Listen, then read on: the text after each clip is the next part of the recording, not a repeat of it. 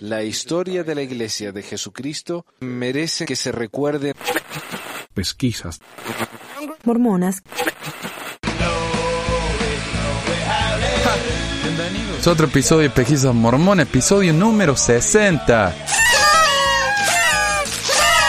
Hoy tenemos la continuación de la entrevista con el señor Frater, maestro masón. Si no han escuchado la primera parte, se les recomiendo que vuelvan y la escuchen para tener una idea más o menos de dónde viene él, de, cuál es su, uh, su experiencia con la iglesia, con la masonería y todo eso. Y también porque él empieza a hablar ahí acerca de un poco de la conexión entre los mormones y los masones. Pero antes de eso, eh, tengo que presentar... Noticias.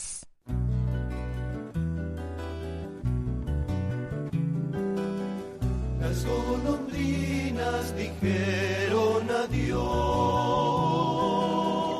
y se llevaron el tiempo estival. Esa música de fondo de hoy está dedicada a mi amigo Nazareno, uno de los mejores amigos que tuve en la iglesia cuando me bauticé en barrio San Vicente. Eh, un amigazo realmente, una hermosa persona. Y su papá, un gran poeta. Eh, él escribió la letra de esta canción. Si son de Argentina, tal vez la habrán escuchado. Y si no, se la recomiendo. Se llama Córdoba en Otoño. Canción sobre mi, ciudad. Que vale la pena decir. Casi todas las canciones que tienen la palabra Córdoba en el nombre son unos temas. Ok. Uh, hoy tengo una especie de noticia. Esto fue algo así como noticia, pero es una mezcla de noticia, historia personal, opinión, eh, crítica, anticrítica, crítica de los críticos y qué sé yo. Pero no tenía música para eso, para introducir eso, así que puse la cortinita de las noticias. Resulta que lo han excomulgado o excomunicado, ¿cómo se dice? Excomulgado al señor John Delin. Si no saben quién es John Delin, permíteme que se los presente. Hace unos 10 años, cuando todavía estaba en la universidad y era miembro activo de la iglesia, estaba manejando a casa, no, la noche, escuchando en mi iPod, en esa época era tecnología de punta, un podcast sobre temas mormones. Había bajado, varios podcasts, de diferentes podcasts mormones, algo nuevo en esa época sobre la iglesia y este sonaba prometedor, o al menos sonaba mormón, después de todo se llamaba Mormon Stories. En esa época habían tres episodios nomás, y el primero era la historia personal de Delin, en la que contaba que en su misión tuvo muchos problemas con sus líderes porque habían presenciado un gran número de bautismos de niñitos sin el permiso de sus padres, creo que él sirvió en Guatemala, si no me equivoco. Esto lo alarmó mucho y después de su misión tuvo la oportunidad de corresponder con un apóstol quien escribió, quien le escribió de vuelta y calmó sus dudas. En ese tiempo Dalin era un, era un mormón creyente, pero que quería explorar el mormonismo de un punto de vista más personal. Y por eso en la mitad o más de sus episodios, al menos al principio, realizó entrevistas con miembros de la iglesia comunes que estuvieran dispuestos a compartir sus experiencias.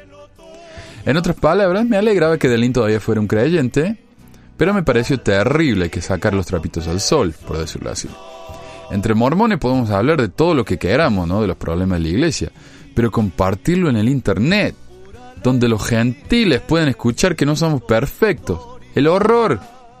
Con el tiempo, Delin abandonó y volvió a empezar Mormon Stories varias veces. También su fe en la iglesia disminuyó, aumentó, se modificó, hasta que hasta el punto de que el último se consideraba un mormón cultural. Eso es lo que decía él. Es decir, era descendiente de mormones, su esposa era descendiente de mormones también, vivía en un área de gran concentración mormona ahí en, en Logan. Sus hijos iban a la escuela donde la gran mayoría eran mormones y sacando el tema doctrinal, la iglesia a él le gustaba mucho, por lo que decidió considerarse un mormón a pesar de sus dudas y su falta de ortodoxia. Al pasar los años, el podcast empezó a crecer cada vez más fue cuando Delin decidió crear grupos de apoyo en Facebook que la cosa explotó y se hizo grandísima. Fue entonces que yo conocí la nueva versión del programa, porque al principio, no después de escuchar los primeros tres, no quise escucharlo más. Cuando empecé a tener mis dudas, fue Mormon Stories las perspectivas de las diferentes personas en el grupo de Facebook y el grupo local de Ogden, que justo se había formado meses antes, los que me ayudaron a lidiar con las tremendas preguntas y miedos que tenía.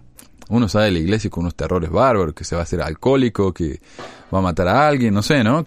Así, bueno, Mormon Story me ayudó mucho a darme cuenta de que hay una vida después del mormonismo. Una vez que hice mi transición fuera de la iglesia, Mormon Stories me pareció demasiado conciliatorio. John parecía querer hacer feliz a los creyentes, a los no creyentes, a los creyentes en transición, a todo el mundo. Así que mi próximo paso fue escuchar e involucrarme con Mormon Expressions. El podcast de John Larson, yo diría el segundo podcast más popular del mormonismo, el cual no tiene tantos invitados estelares como Mormon Stories, pero el cual toca temas en mucho más profundidad y sin temor de ofender a nadie. Cuando Joel y yo empezamos el programa, pensamos por un tiempo cómo lo íbamos a hacer, si por medio de la fundación de John DeLean, por medio de la fundación de los Larsen o independientemente. John DeLean se interesó mucho. De hecho, en esa época justo habían empezado un podcast llamado Mormon Stories en alemán, o Mormon Stories German, algo así. Pero me advirtieron que si pasábamos a formar parte de su organización, el contenido del programa iba a ser de la fundación, de él. El contenido iba a tener que ser aprobado por él. Íbamos a tener que producir un cierto número de programas a la semana, al mes, etc. Y probablemente nos íbamos a tener que llamar Mormon Stories Spanish o algo así. Los Larsen fueron mucho más abiertos y nos dijeron que hiciéramos el programa como mejor nos pareciera. John me involucró desde el principio, aunque en realidad fue Silfa, su esposa, la que me hizo sentir más bienvenido y me ayudó mucho más. Y en mi opinión, humilde opinión, es porque John, me parece a mí, es muy tímido. A pesar de su personalidad tan bombástica en el aire, en persona es bastante tímido. Ah, cuando hicieron un episodio especial sobre himnos y canciones de pelea de la iglesia en la Universidad de Utah, me invitaron a que tocara la batería. Está en el episodio 147 si les interesa escucharlo de Mormon Expressions.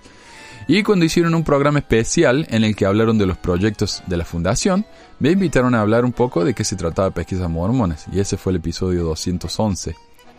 Cuando John Delin se enteró de que decidimos ir con los Larsen, dejó de contestar mis emails, incluso cuando le propuse traducir material y trabajar con él de manera independiente, me, me ignoró. Por eso yo diría que en mi escasa y fugaz relación con John Delin es una mezcla de amor y odio. Le agradezco el haberme proporcionado un espacio en el que pude explorar mis dudas sin asustarme demasiado, ¿no? porque él es, como digo, tan conciliatorio, pero también demostró que de alguna manera su prioridad no era el crear contenido para ayudar a la mayor cantidad de gente, por eso yo le ofrecí traducir cosas al español, sino el crear un grupo cerrado de gente leal a él y, y todo eso. Si bien después de un par de meses de hacer el programa decidimos que hacerlo de manera independiente tal vez fuera lo mejor, ya que nos daba mucha más flexibilidad de contenido, horario, formato, etc. Yo hasta el día de hoy le agradezco a los Larsen lo que hicieron para ayudarnos a iniciar el podcast. Pero bueno, volviendo a Delin. Después de decir en su programa varias veces que no creía en el dios antropomórfico de los mormones, sino en una especie de ideal abstracto, salió con que había vuelto a creer en la iglesia, y que se consideraba un mormón fiel otra vez. El tema a esta altura me aburrió, y dejé de escucharlo por un tiempo, bastante tiempo, me pareció que su posición no era honesta y que o era una persona sumamente confundida, cuyo ejemplo y consejos no valían la pena seguir, o era un hipócrita que se tomaba turnos para pacificar los, a los lados extremos de su audiencia para conseguir la mayor cantidad de oyentes y donantes posible. Hay que considerar que por varios años, mientras Delin estaba yendo a la universidad para hacerse psicólogo, él vivió del podcast. Que no, le, no era un sueldo de lujo, pero vivió del podcast. O sea, él no tenía que trabajar ni nada. Muchos dicen que a Dalín le encanta escuchar cómo la gente lo admira y en eso estoy de acuerdo. Esas mismas personas dicen que si Dalín no cree en la iglesia y la misma le parece tan mal, ¿por qué no se va? Y yo también era de esa opinión. Pero ahora me parece que entiendo un poco mejor por qué, se, por qué prefiere quedarse. Si sus causas son nobles o no, es algo que alguien que lo conoce tan poco no es capaz de juzgar. Pues yo, como digo, yo me encontré con él un par de veces nomás, comunicamos por email, pero no lo conozco muy bien. Lo que sí sé es lo que él mismo dice sobre su causa, y sin embargo cuando lo escucho, me cuesta creerle. Pero cuando otros explican sus razones, tiene mucho más sentido. No sé si eso se explica, pero es, como funciona para mí, qué sé yo. esto es lo que la gente que lo critica dice. Y como ejemplo de los críticos, voy a usar a un administrador de un cierto blog al que voy a llamar a aquel admin que no debe ser nombrado, porque no le guste que lo nombre. Según esta persona, de hecho, todo este escándalo por su excomunión ha mostrado la maestría de Lynn para fabricar una tormenta en un vaso de agua. De hecho, a mi parecer, es una de las polémicas más deshonestas que he visto. Algo que para mí le diferencia notablemente de los September 6 o incluso del caso de las Ordained Women. Tal vez, pero honestamente no veo la diferencia entre John Delaney y Kate Kelly. De hecho, los dos son muy amigos. Y los dos lucharon por cambio en la iglesia, lo que significa que ambos estaban en desacuerdo con su doctrina, o al menos con la actitud de la iglesia con respecto a ciertos grupos de personas. Uno de las mujeres, el otro más que nada tema de los homosexuales. Delindo ante años expresó su duda respecto a la iglesia, lo cual no tiene nada de malo, pero poco a poco comenzó a atacar y a tomar una posición partidaria a favor de los críticos de la iglesia. Esto es engañoso.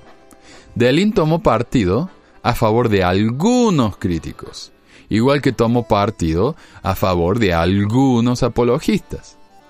Cuando fui a la conferencia de Mormon Stories hace un par de años, uno de los discursantes, yo creo que fue el, como el discursante principal de la noche, fue Claudia Bushman, esposa de Richard Bushman, autor de Rough Rolling y apologista mormón, patriarca de la iglesia. El discurso de la señora Bushman trataba de cómo a pesar de que habían problemas en la iglesia, uno no debía tirar el bebé con el agua del baño, lo que significa que uno no puede abandonar todo en la iglesia simplemente porque hay un par de cosas que no le guste. Y entrevistó una o dos veces a Terrell Gibbons, otro apologista mormón. La última vez que lo entrevistó fue hace un año, es decir, después de que su proceso de comunión había comenzado.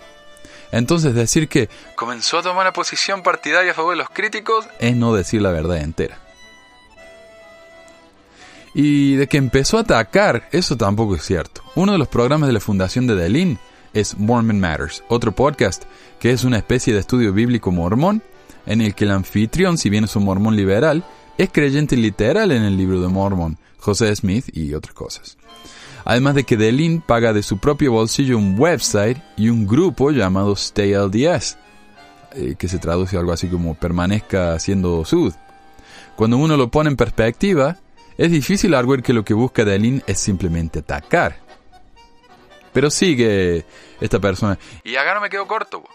Una y otra vez Delin mencionó y gritó a los cuatro vientos que su excomunión era debido a que él tenía una posición a favor del matrimonio gay y a la ordenación de mujeres, lo cual la iglesia quería censurar.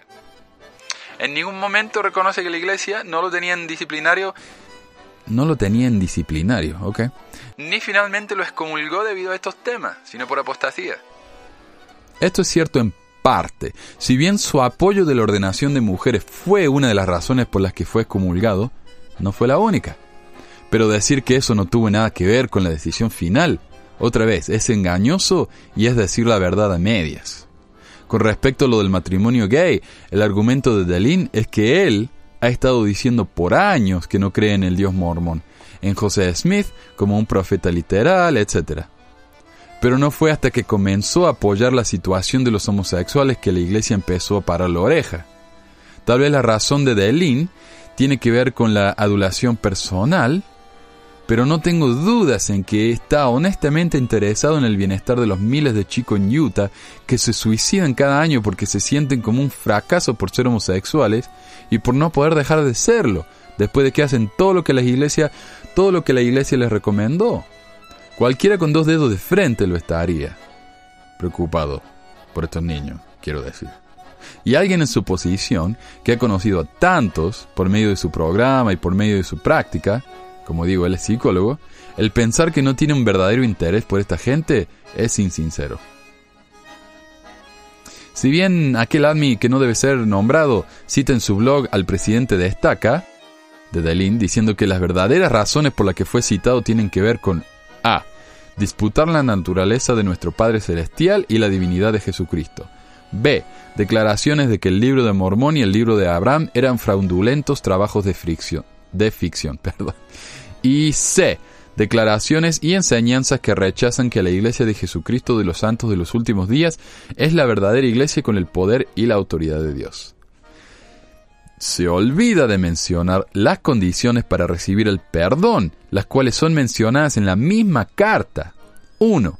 Renunciar y disculparse públicamente por los falsos conceptos expresados sobre Dios, Jesucristo, la expiación, la restauración del Evangelio y el libro de Mormon. 2. Dejar de proveer un foro público para cualquier persona crítica de la doctrina de la Iglesia. 3. Dejar de promover grupos u organizaciones que apoyan doctrinas contrarias a los de la Iglesia Sud. Voy a repetir ese último otra vez. Dejar de promover grupos u organizaciones que apoyan doctrinas contrarias a los de la Iglesia Sud. John Delling puso la conversación entera que tuvo con su presidente de Estaca en el internet. Dijo al principio que no lo iba a hacer, pero en cuando la iglesia se metió y empezó a hacer opiniones, él lo publicó porque la iglesia supuestamente no debe hacer eso. No puede hacer un comentario sobre una excomunión y sin embargo lo hicieron de manera pública. Entonces John Delin dijo, ah, sí, ok, aquí está la conversación que yo tuve con mi presidente para que vean exactamente qué fue lo que él me dijo. Cuando Dalín le preguntó a su presidente qué quería decir con ese último punto, el presidente de Estaca dijo, Creo que es inherente, o sea, a esos grupos que, que apoyan a ordene a las mujeres. Y si bien no fue excomulgado exclusivamente por ayudar a los homosexuales, y estoy seguro que cuando dijo que estaba siendo excomulgado por eso lo hizo para llamar más atención a su causa, lo cual no me gusta mucho, pero... ok cuando le preguntó a su presidente de estaca qué pensaba del apoyo al matrimonio gay, el presidente le respondió que eso era un problema. Y llegamos al punto en que debemos preguntarnos, entonces si John de obviamente no cree en la iglesia, uno, ¿por qué no se va? Y dos, ¿qué problema hay si la iglesia lo excomulga, ya que obviamente está en una condición de apostasía? Cuando Delin dice que se considera un mormón, que, que ama la iglesia y que no quiere irse, bla, bla, bla, creo que no está siendo honesto. Creo que la verdadera razón es que quiere llamar la atención a la situación de otra gente que se siente atrapada en la iglesia, quienes tienen miedo a abrir la boca, a levantar la perdiz, a causa de las repercusiones, que sienten que si hablan de sus dudas van a tener que sufrir consecuencias, las que en muchos grupos mormones es peor que tener lepra. Una persona excomulgada o que ha perdido los, los derechos suspendidos en la iglesia, es un, un tema complicadísimo. Y es que cuando alguien es excomulgado, la única razón por la que la grandísima mayoría de los miembros piensan que sucedió es una, violación de la ley de castidad. Entonces ser excomulgado en la iglesia es una vergüenza terrible. Y eso no es justo. Y esta es la cosa, yo no quise más ser miembro de la iglesia. Me interesa desde un punto de vista histórico y sociológico Además que como digo, estoy rodeado y no le puedo escapar. Pero no tengo ningún interés en donar más de mi tiempo o dinero en aumentar la causa de un grupo que considero misógino, homofóbico, racista y tantas cosas más. Pero hay otros que no tienen el lujo que tuve yo de simplemente irse. Otros están virtualmente atrapados por razones familiares, por razones laborales, por razones emocionales. Y esas personas deberían tener la libertad de decir en la iglesia que no creen literalmente en el libro de Mormón sin miedo a que los expulsen. Sin miedo que sus padres lo, rechacen. Sin miedo que sus esposas los ofrezcan, las amenazan con, con el divorcio. Pero esta es la cultura de la iglesia. Callar a la gente que opina diferente. Pero ¿por qué o por qué de los porqueses puede haber solo una forma aceptada de ser mormón. Si uno no encaja en el molde, chao, ahí está la puerta, fuera. Y los líderes nos dicen, la iglesia es un lugar donde todos son bienvenidos, es una carpa grande donde todos podemos entrar, siempre y cuando actúen de la manera que les decimos, que se vistan de la manera que les mandamos, que tomen las bebidas que les recomendamos, que usen la ropa interior que les vendemos, que paguen la cuota mensual, que crean en lo que les enseñamos, y etcétera, etcétera, etcétera. El presidente de Delin repetidamente le dice en sus cartas y en su conversación que para ser un miembro digno debe creer en las cosas que le menciona en esa lista, que ya leí. Pero no dice que para ser un miembro, punto, debe hacer esas cosas. No, para ser un miembro digno. Entonces, que lo dejen ser un miembro indigno si quiere. Si le quieren quitar la recomendación para el templo, yo entiendo. Si no le quieren dar llamamiento, bien. Pero quitarle la membresía, decirle que no puede participar en las reuniones y que solo puede atender siempre y cuando, como lo pone el presidente de TACA, su conducta sea ordenada. Es tan desdeñoso y despreciativo que no sé cómo alguien que puede llamarse un líder espiritual puede hablarle de esa manera a otro adulto. ¿Y qué piensa? ¿Que Delin va a ir a la iglesia con pancarta diciendo que la iglesia es falsa? ¿Que va a compartir su testimonio de que el libro de Mormón no es verdadero en la escuela dominical? Esto es tan ridículo que faltan las palabras para expresar lo irritante que le suena esto a alguien que no tiene ya la mentalidad del culto. Finalmente, y esto es algo que tiene un gran precedente en la iglesia mormona, el presidente destaca, le pide a John Deling que si quiere ser un miembro digno, no puede hablar de sus dudas en público. John trata de entender y le pregunta, entonces está bien tener dudas, pero no se puede hablar de ellas en público, ¿correcto? No, no, no, está bien, o sea, no, no, no es cierto, todos tienen sus dudas. Estoy hablando de la expresión pública de las dudas. Puedes expresar públicamente que tienes dudas. ¿Se puede? Se puede. Ok. El problema que tengo es cuando la gente se te acerca o se alinean contigo y entonces se sienten más cómodos con sus dudas porque tú tienes dudas. Sobre lo cual no tengo control. Bueno, en parte sí, en el sentido de que las compartís públicamente. Entonces es una cuestión de expresar dudas públicamente. Este es un argumento circular. en conclusión, se puede tener dudas en la iglesia. Eso no es causa para excomunión. También se pueden expresar esas dudas públicamente. No hay problema con eso porque todos tenemos dudas. Lo que no se puede hacer es expresar esas dudas cuando alguien que nos escuche también pueda llegar a tener dudas, porque le estamos dando una razón para justificar sus dudas. Y como no podemos saber quién puede llegar a tener dudas y quién no, entonces podemos hablar en público siempre y cuando no haya nadie para escucharnos.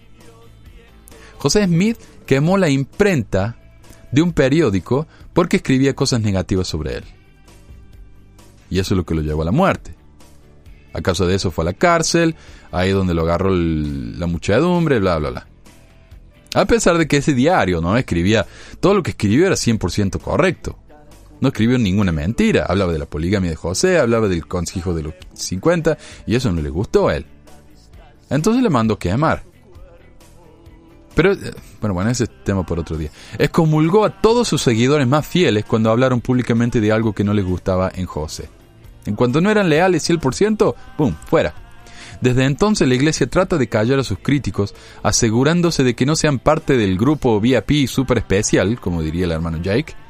Es cierto que siempre va a haber gente que no opina como nosotros, pero forzarlos a que se alejen cuando todo lo que hacen es expresar dudas y presentarlas al público no es razón para condenarlos al ostracismo. Si la iglesia tiene tanto miedo de que los miembros se enteren de que hay problemas en la iglesia, ¿Es realmente culpable la persona que comparte esos problemas? ¿No sería más justo asumir que el problema es de la iglesia al causar esos problemas?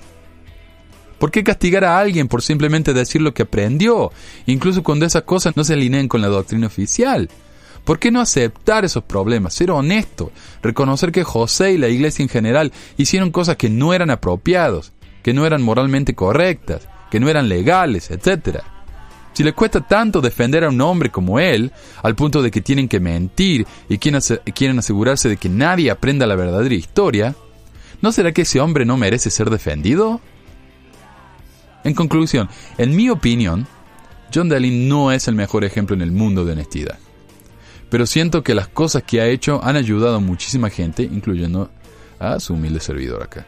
Y creo que si él quiere seguir siendo considerado un miembro de la iglesia, no debería ser expulsado por el solo hecho de tener dudas, por más grandes que sean, y por el hablar de esas dudas con otros en un medio público. Ahora, en el caso de un Cleveland Bundy, un hombre acá en Nevada que se negó a pagar sus impuestos rompiendo el artículo de fe número 12, amenazó con disparar a cualquiera que entrara a su propiedad con la intención de cobrarle dichos impuestos, lo cual va en contra del sexto mandamiento.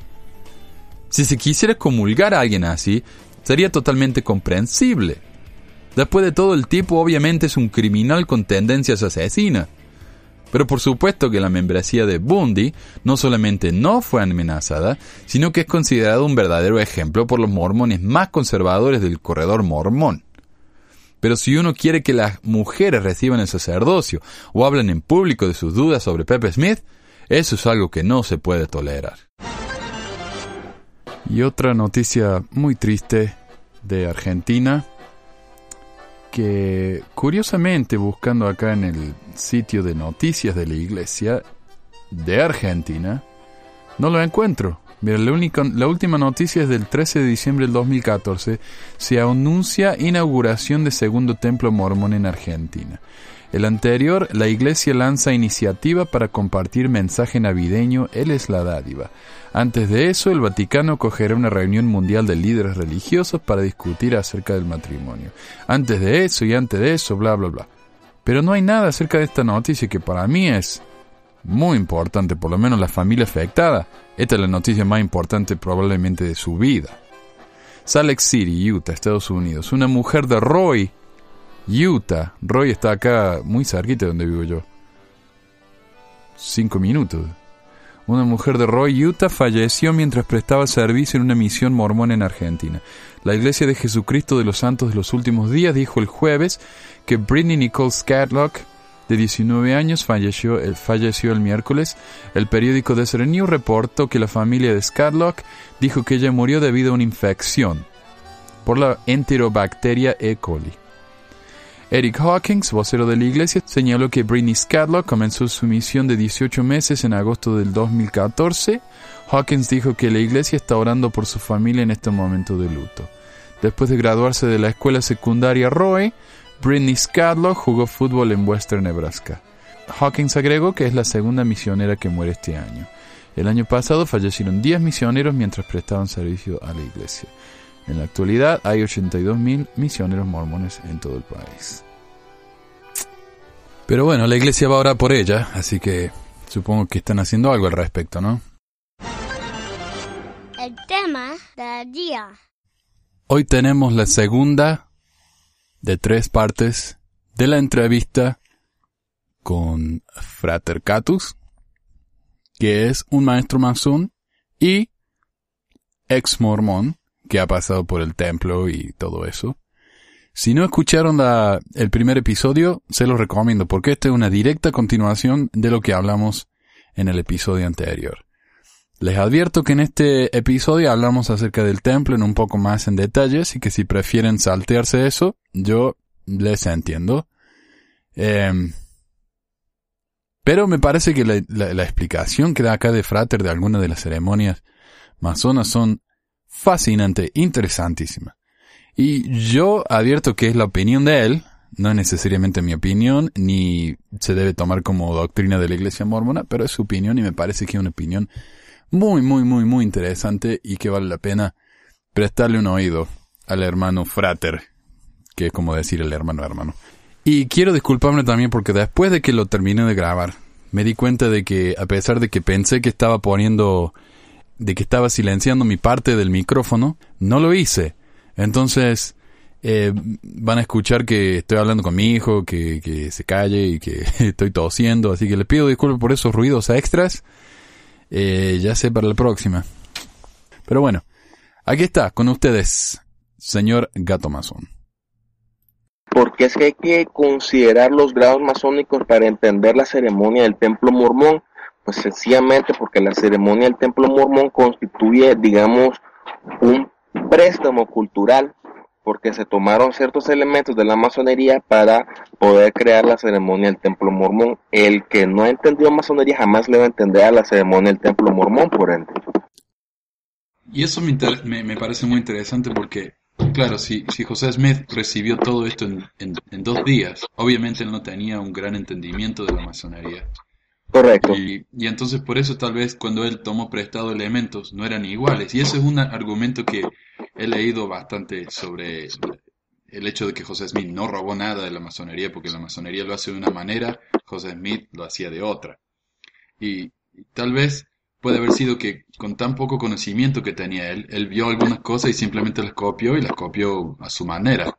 No por conocimiento, sino por lo que veía simplemente una cosa más, más bien superficial. Sí, es que es algo bien superficial las cosas que, que se trajeron de la orden masónica.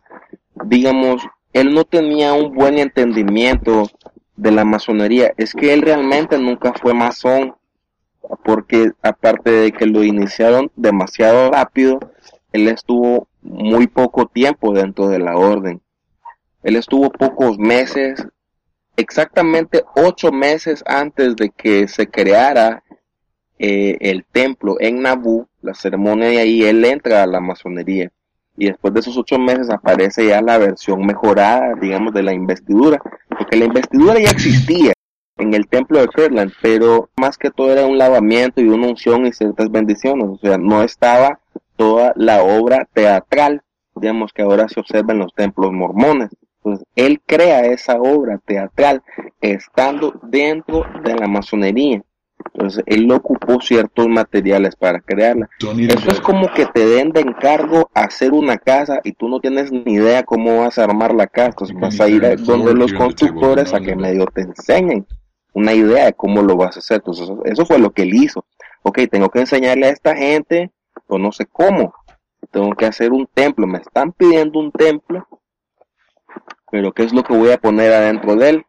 Entonces eso fue lo que hizo. Voy a ir a investigar cómo lo hacen las organizaciones secretas, digamos. Porque acordate que el mormonismo lo que supone es una restauración, dice, de todas las cosas. Entonces, podemos ver el mormonismo un movimiento ecléctico que seleccionó lo mejor de todas las religiones. ¿Por qué no iba a seleccionar lo mejor también de las sociedades secretas? También lo hizo. Entonces, ahí se tomó un préstamo cultural. Lo que me gustaría también preguntarte es acerca de un, mito muy común en la iglesia acerca de la masonería. Y esto es lo que me dijeron a mí cuando yo era un hombre joven, hombre joven, antes de que yo supiera que existía ningún eh, vínculo entre las dos. Lo que mi presidente de hombres jóvenes me dijo y que después escuché mucho fue que lo que pasó fue que Adán mismo ya tenía el, el evangelio completo que tenemos ahora. O sea que básicamente Adán era, era mormón. Eh, y cristiano. y, y, lo que me decían es que como, como Adán era, él tenía el evangelio completo, él tenía las ceremonias del templo, por supuesto, él las practicaba y eso fue eh, pasando de generación en generación hasta Salomón. Cuando Salomón construyó su templo, el, los masones, que masón en inglés por lo menos, no sé, significa alguien que trabaja con, con ladrillos y cemento. Entonces los masones construyeron el templo de Salomón y cuando Salomón hacía la ceremonia del templo, los masones vieron eso, copiaron la ceremonia, pero la ceremonia que copiaron era una ceremonia incompleta y, digamos, degenerada porque no era la original, era algo diferente. Entonces, por eso la ceremonia mormona y la ceremonia masona son similares, porque los masones robaron la ceremonia original de Salomón y esa es la ceremonia que tenemos hoy en el templo mormón, es la ceremonia de, Salomón. Entonces no es que nosotros los mormones le copiemos a los masones, es que en cierta manera los masones le copiaron a los mormones. Eh, y eso es algo que he escuchado mucho. Y es un mito no solo de los mormones, sino un mito generalizado de que los, masones vienen de la época de Salomón. Uh, ¿qué, ¿Qué nos podrías decir acerca de eso? Y si hay otros mitos comunes así que te gustaría mencionar. Sí, es correcto. Entonces, digamos, el primer error del mormonismo es creer que existió un ser llamado Adán. Ese es el primer error. Yo no sé si tú te diste cuenta cuando todavía estaba el Papa, pues Ratzinger, él públicamente dijo que Adán nunca existió, que es un personaje simbólico. No sé si tú alguna vez escuchaste la entrevista que le hicieron cuando él dijo eso. No, pero yo me imagino que más de un mormón escuchando va a decir, ¿y qué? El Papa, él no sabe nada. no, pues, sí. y vamos a aclarar otro ejemplo, digamos, tal vez digamos, ok, el Papa no sabe nada, es pecador, bla, bla, bla, ya sabes el cuento de siempre. pero hay que aclarar que el cristianismo también es un préstamo cultural de otras religiones. Entonces, si el Génesis o Bereshit, como le llama el pueblo judío, no es originario del cristianismo, pues yo creo que es una gran ofensa tratar de interpretar el Bereshit de acuerdo a términos occidentales, cuando no les corresponde a ellos.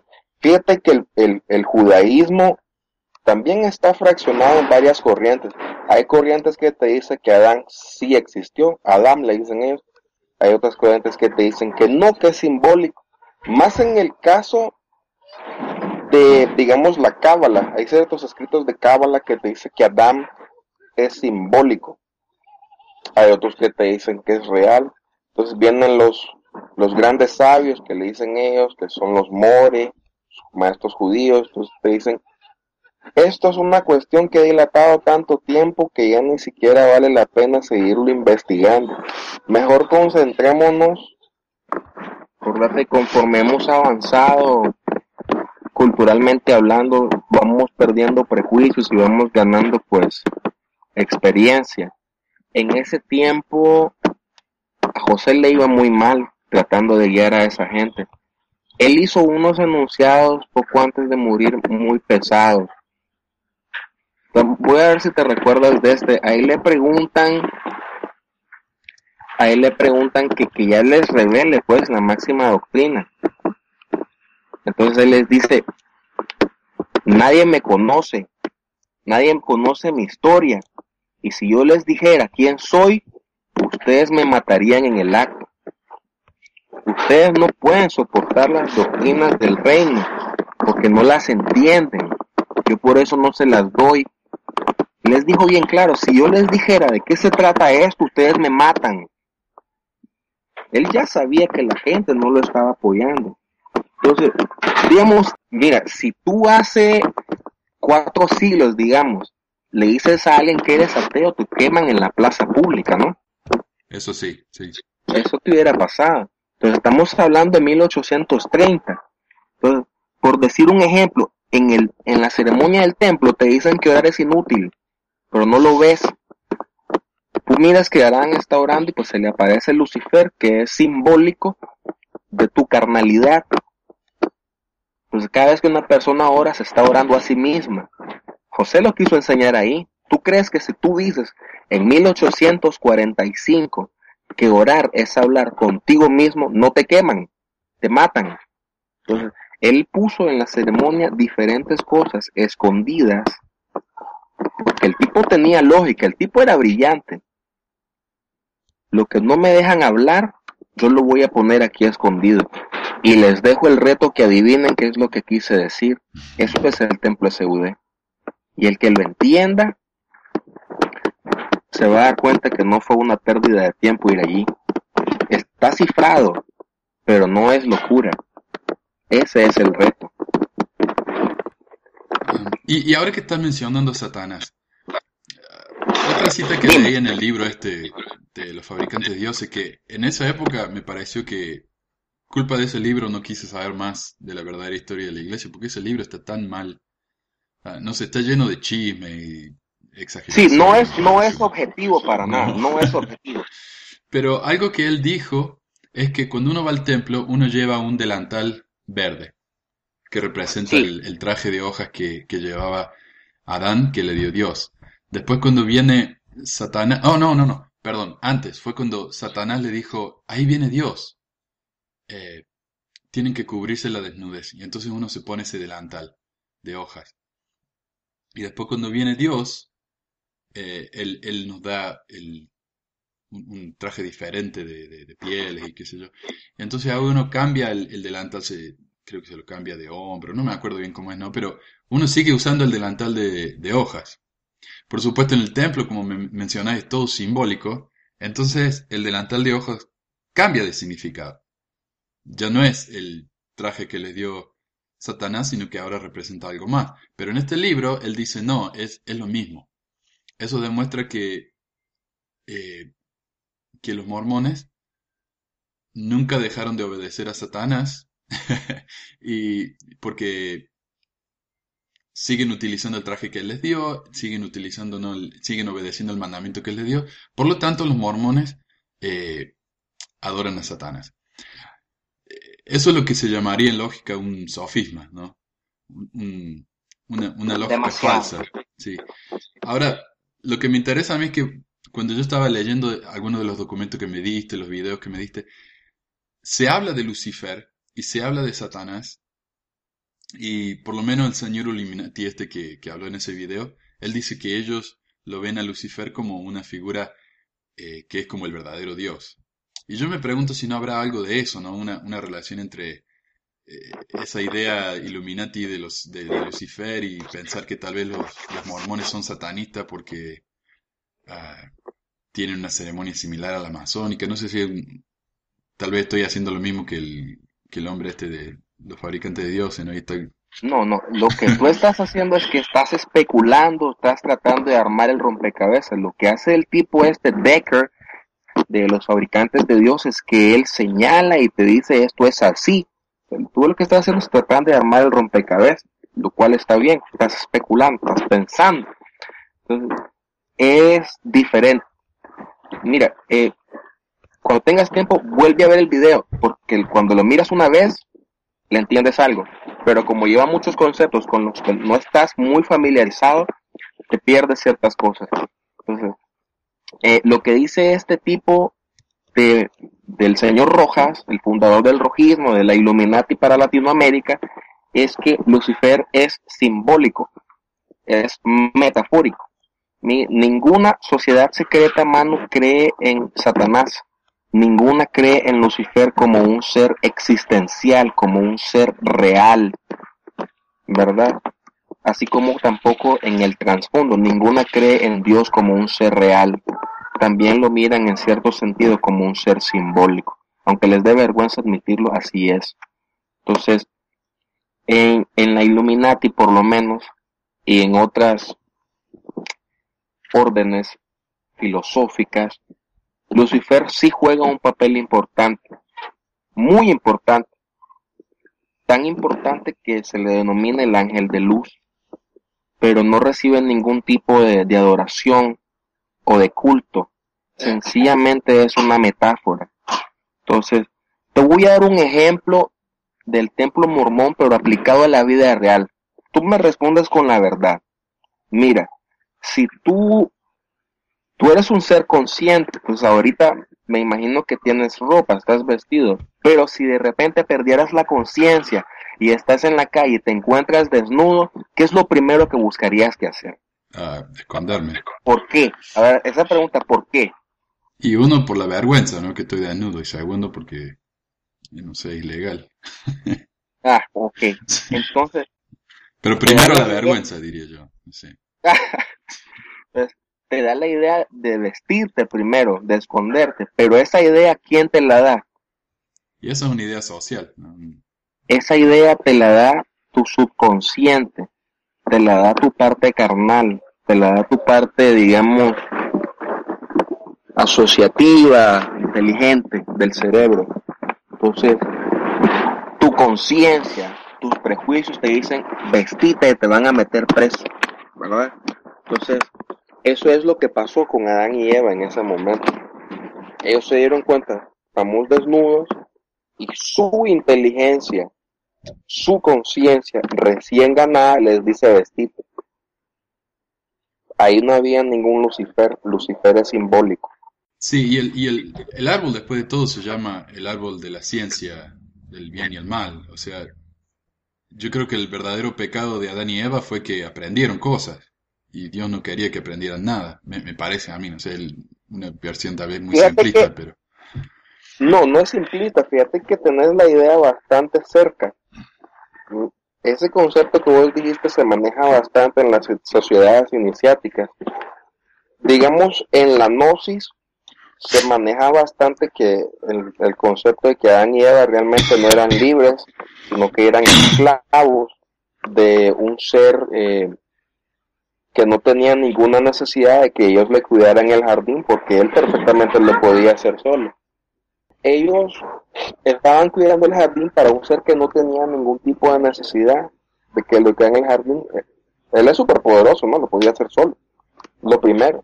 Lo segundo es que ellos no tenían ningún tipo de conocimiento, eran completamente ignorantes, no tenían conciencia. Y de repente un día aparece una serpiente y les dice, come.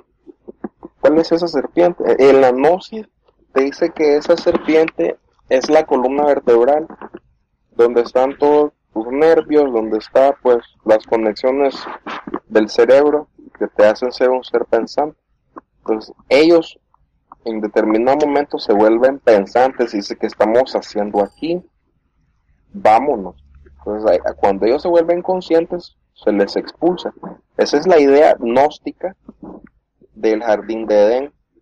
Ahora, ideas de ideas, pero ya analizando lo que pasó en Edén desde el punto de vista de la lógica, porque yo soy deísta, pues, no soy, no soy ateo, pero tampoco soy creyente, yo estoy en medio de los dos. Yo entiendo los dos bandos, desde el punto de vista de la lógica, pasa eso. Lucifer, en ese sentido, ¿fue bueno o fue malo? Si les ayudó a abrir los ojos, pues fue bueno. Ahora, hay una diferencia entre Lucifer y Satanás. Eso la gente se lo pierde. ¿Qué es Lucifer o qué es Satanás? En el Génesis te habla de la serpiente, no te dice Satanás. Más adelante, en otros capítulos de la Biblia, te dice Satanás, la antigua serpiente, tentó a nuestros padres. Pero esa idea está errada. Esa idea está errada. Ahora, si piensa la gente que los dirigen seres invisibles, ya están mal porque no es así. Cada quien se dirige solo. Somos un ser dual con una mente positiva y negativa al mismo tiempo que toma decisiones. Ellos toman la decisión de irse. Pero hablando ya del templo SUD con lo que es el delantal, ese delantal no tiene nada que ver con Lucifer. Empezando por lo siguiente, mira, si le quitas el delantal verde, ellos quedarían totalmente blancos entonces quedarían puros, ¿verdad? Eso es lo que me decías al inicio. Ajá. Entonces, pero ¿qué pasa? El delantal verde es lo que hace que ellos sigan sucios, digamos. Y esa suciedad es la parte carnal.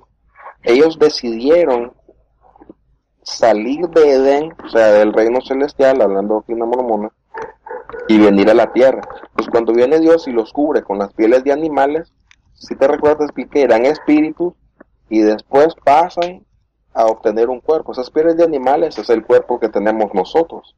Se cubre el espíritu con pieles. Oh. Pero el delantal lo siguen teniendo y lo van a tener hasta que se mueran. Porque es una parte integral de ellos mismos. No puedes abandonar tu malicia mientras estés aquí. Aquella parte que aparece en segunda de que dice eh, el objetivo de la vida es, que experimentes el gozo que, sepas la diferencia del bien del mal. Pues que, obtengas un conocimiento del bien del mal. O sea, escucha la lógica, que experimentes lo bueno en lo malo. Entonces, eso verde, que es el delantal, que representa el momento en el que adquirís la conciencia humana, porque supuestamente antes eras un ángel, estás cambiando tu naturaleza. Ya dejaron de ser ángeles porque estaban en el reino de los cielos, que es Edén, y después les cubren de pieles, les den un cuerpo humano y se van a la tierra. Pero el delantal lo van a tener, porque no es un delantal real, es simbólico. Es donde fallan entendiendo eso. Si, algún escucha esto, va a aprender más de lo que va a aprender en la clase de preparación para el templo. No, pues claro, es que la preparación del templo no los prepara del todo. No los prepara del todo. Fíjate qué interesante, cuando en la masonería vamos a recibir un candidato, hay clases de preparación también. Y pues les decimos que se pueden asustar, que, pues, no tengan miedo, que es algo simbólico y, les explicamos más o menos el proceso por el que van a pasar. Pero no los tiramos hacia el mundo, así como a los niños que los tiran a la piscina y, y usted nada. No es así, les damos una preparación que en el mormonismo fallan en hacer. Sí. De hecho, acabo de comprar un libro que se llama Preparación para el Templo y todo lo que dice es... Um, sea fiel. Haga sus oraciones, pague su diezmo, eh, vaya al templo seguido. O sea, cosas así que no... Uno cuando va al templo y, ve todo lo que hay ahí no, no tiene ni, idea. A mí me dijeron, vas a ver muchos simbolismos cuando vaya al templo, pero si uno pregunta nadie le sabe decir qué son los simbolismos. Porque es frustrante si uno realmente quiere saber.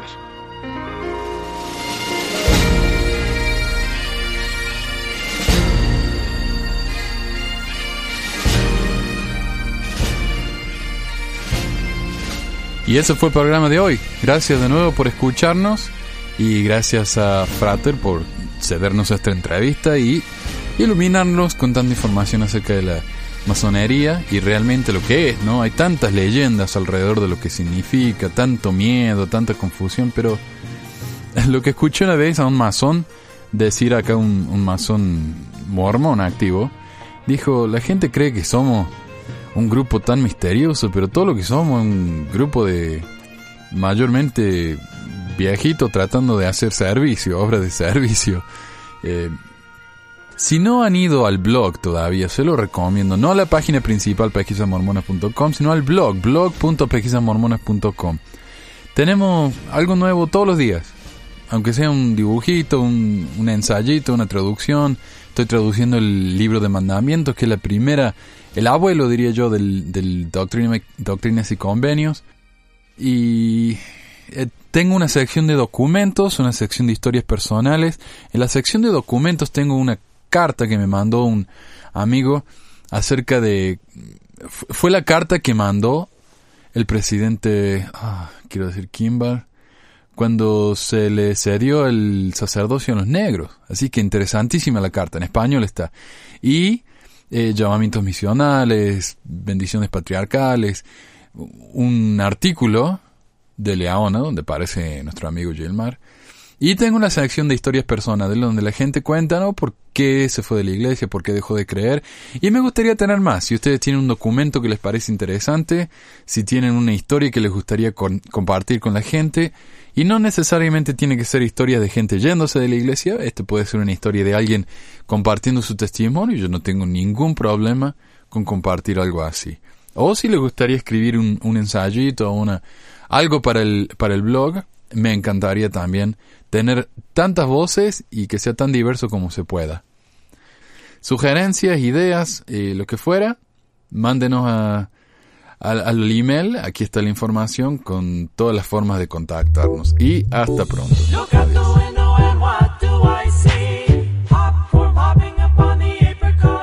Eso es todo por hoy, muchas gracias por escuchar Pesquisas Mormonas.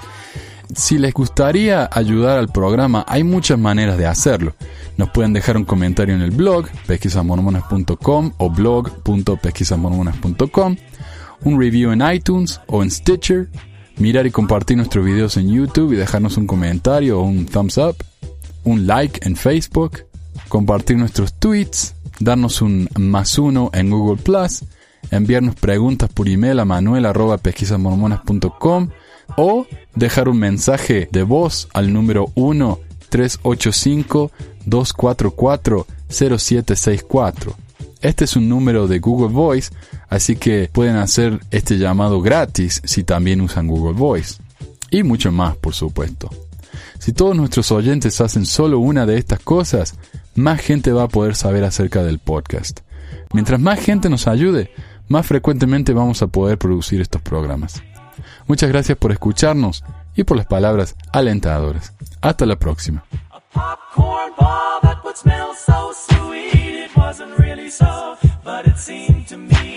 popcorn popping up on the apricot tree.